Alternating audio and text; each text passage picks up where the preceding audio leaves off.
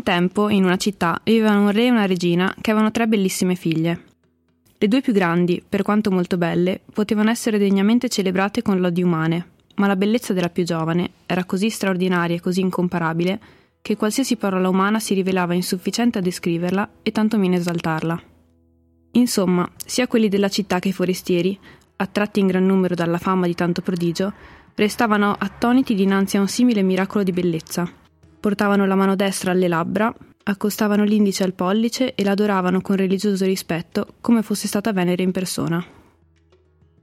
Questo è tra le righe, la favola che vi racconteremo oggi è quella di Amore Psiche.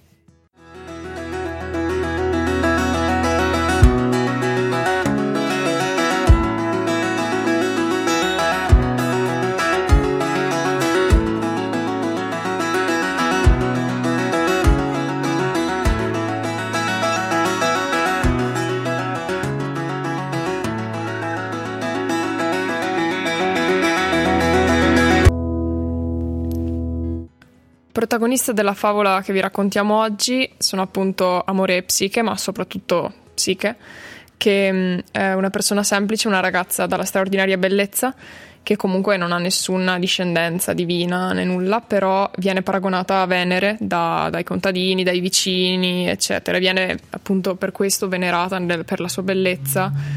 E, e la dea è gelosa di questa, di questa venerazione di questa ragazza e per questo manderà una punizione attraverso il figlio Eros. Questa punizione però non andrà esattamente come previsto. Scoprite insieme a noi cosa succede. Bentornati a questa nuova puntata di Tra le righe, la seconda della terza stagione. Come avrete sentito da Margherita, in, in questa puntata racconteremo la vicenda di Amore e Psiche. Siamo Cecilia Passarella e Margherita Marzari e vi accompagneremo anche durante questa terza stagione con le nostre storie sui libri e sull'arte.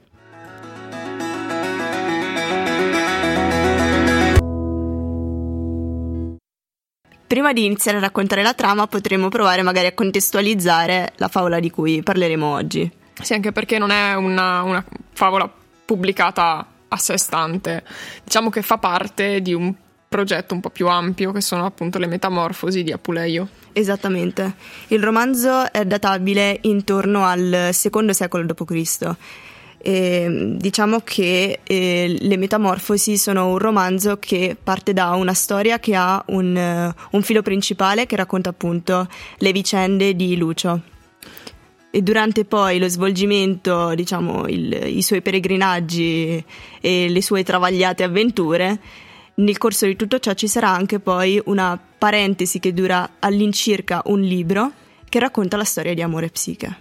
Sì, diciamo che questa storia principale di, di Lucio può essere vista come eh, Amore e Psiche ingrandito.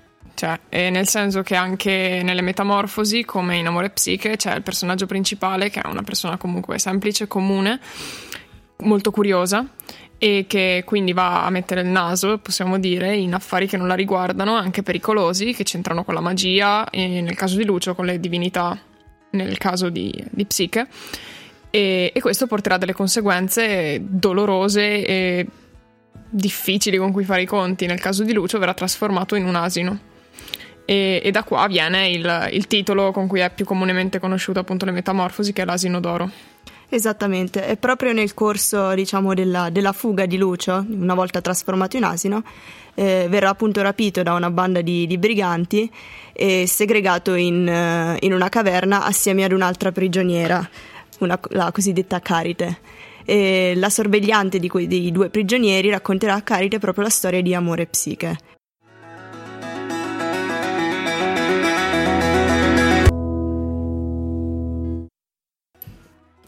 Ora che vi abbiamo contestualizzato un pochino la vicenda, spiegato i dati più tecnici, più oggettivi, eh, vi raccontiamo un po' le nostre impressioni, anche la trama di, di appunto la favola che, di cui vi parliamo, che è Amore e Psiche.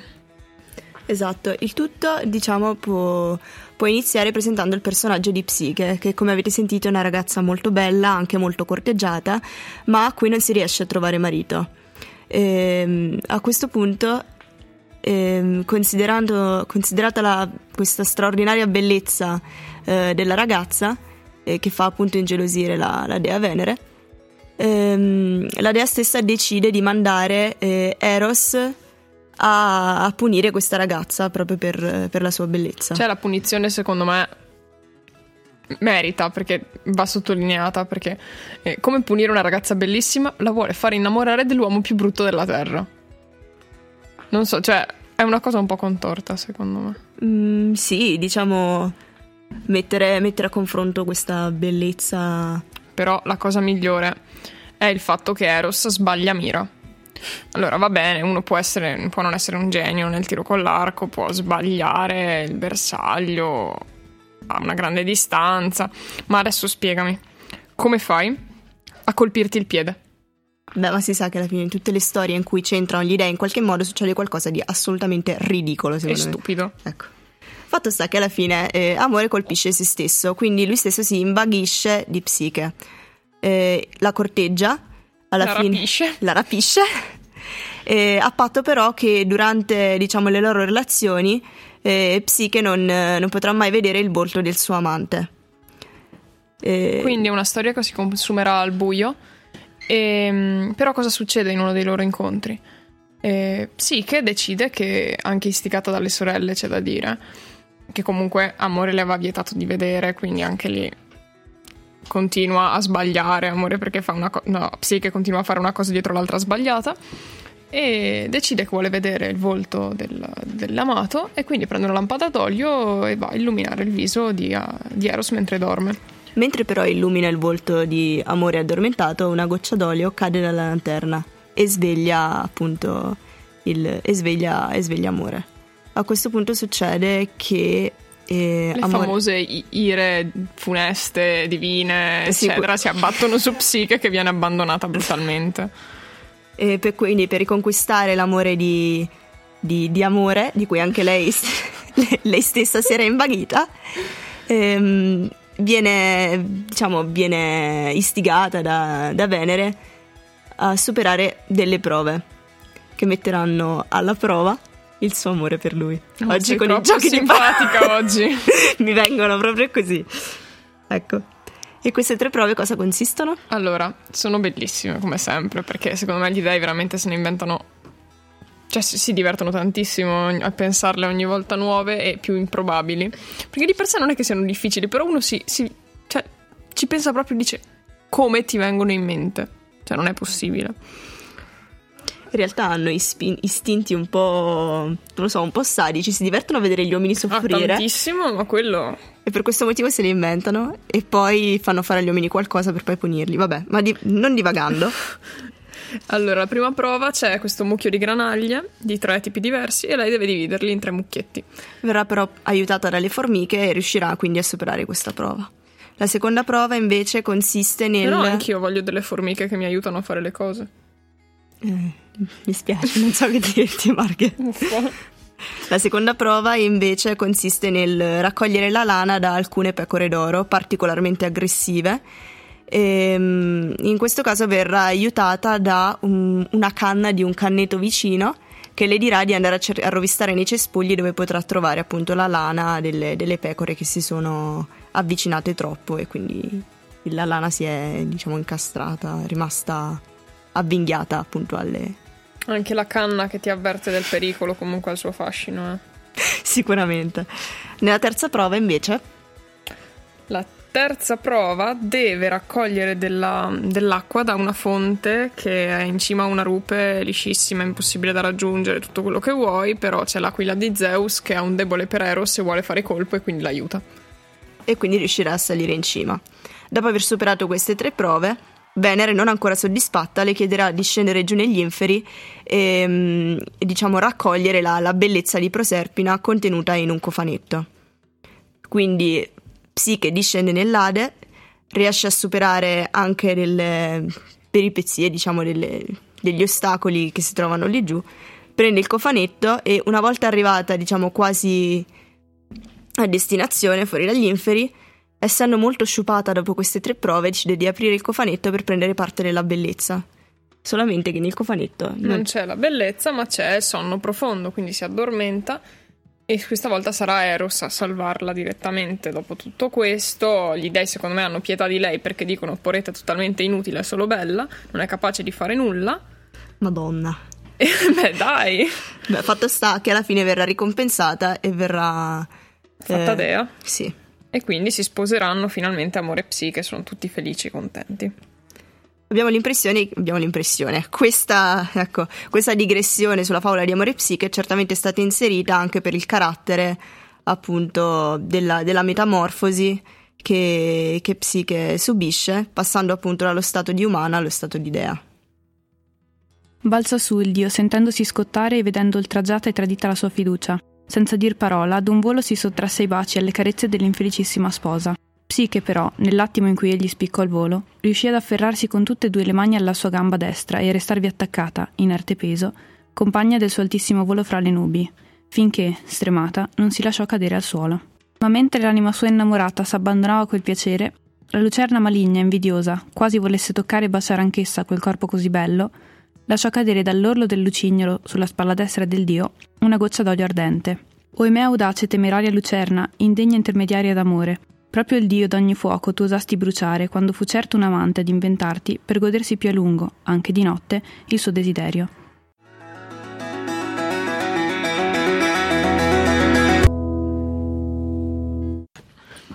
Con molta fantasia per questa puntata abbiamo scelto eh, la statua di Amore e Psiche.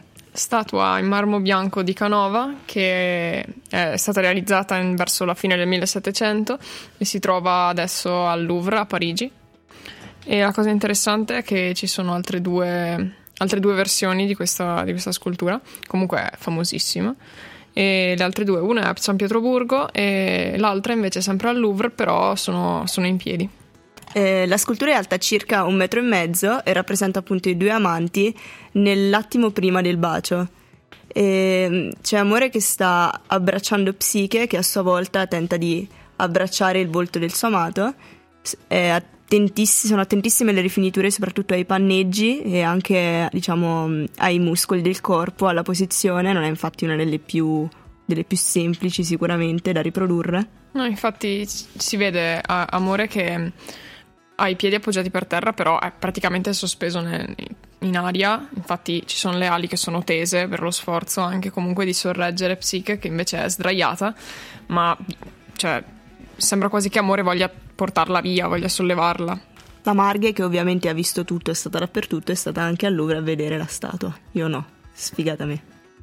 No, infatti, cioè, l'ho, l'ho vista due volte. La prima non me la ricordo assolutamente perché figurarsi se quando avevo sette anni mi ricordo le cose che ho visto, però vabbè. Diciamo che l'anno scorso invece sono, sono tornata e mm, io quando vado, cioè tu lo, lo, sai perché mi conosci, e quando vado nei musei eh, ci sono quadri o sculture che mi piacciono, io mi metto lì e disegno, li ricopio. E c'è stata questa scena molto divertente, ero davanti alla statua appunto di Amore e Psiche, stavo ricopiando. E eh, era strapieno di turisti, perché devi sapere che al Louvre c'è sempre pieno, però si ammucchiano tutti quanti in tre punti, davanti alla Nica di Samotracia, davanti a Amore e Psiche e alla Gioconda. E alla Gioconda, esattamente. Questi sono i tre punti dove, dove ci sono i turisti. E, e un, un, signore con la macchina fotografica si avvicina, mi chiede in inglese se può farmi una foto mentre disegno il, il quadro di Amore e Psiche. E tu avresti dovuto dirgli sì, però paghi, paghi di più perché tu hai pagato il, biglietto, il, il prezzo del biglietto, adesso ci sono anch'io figa, quindi paghi anche me. Ah, no.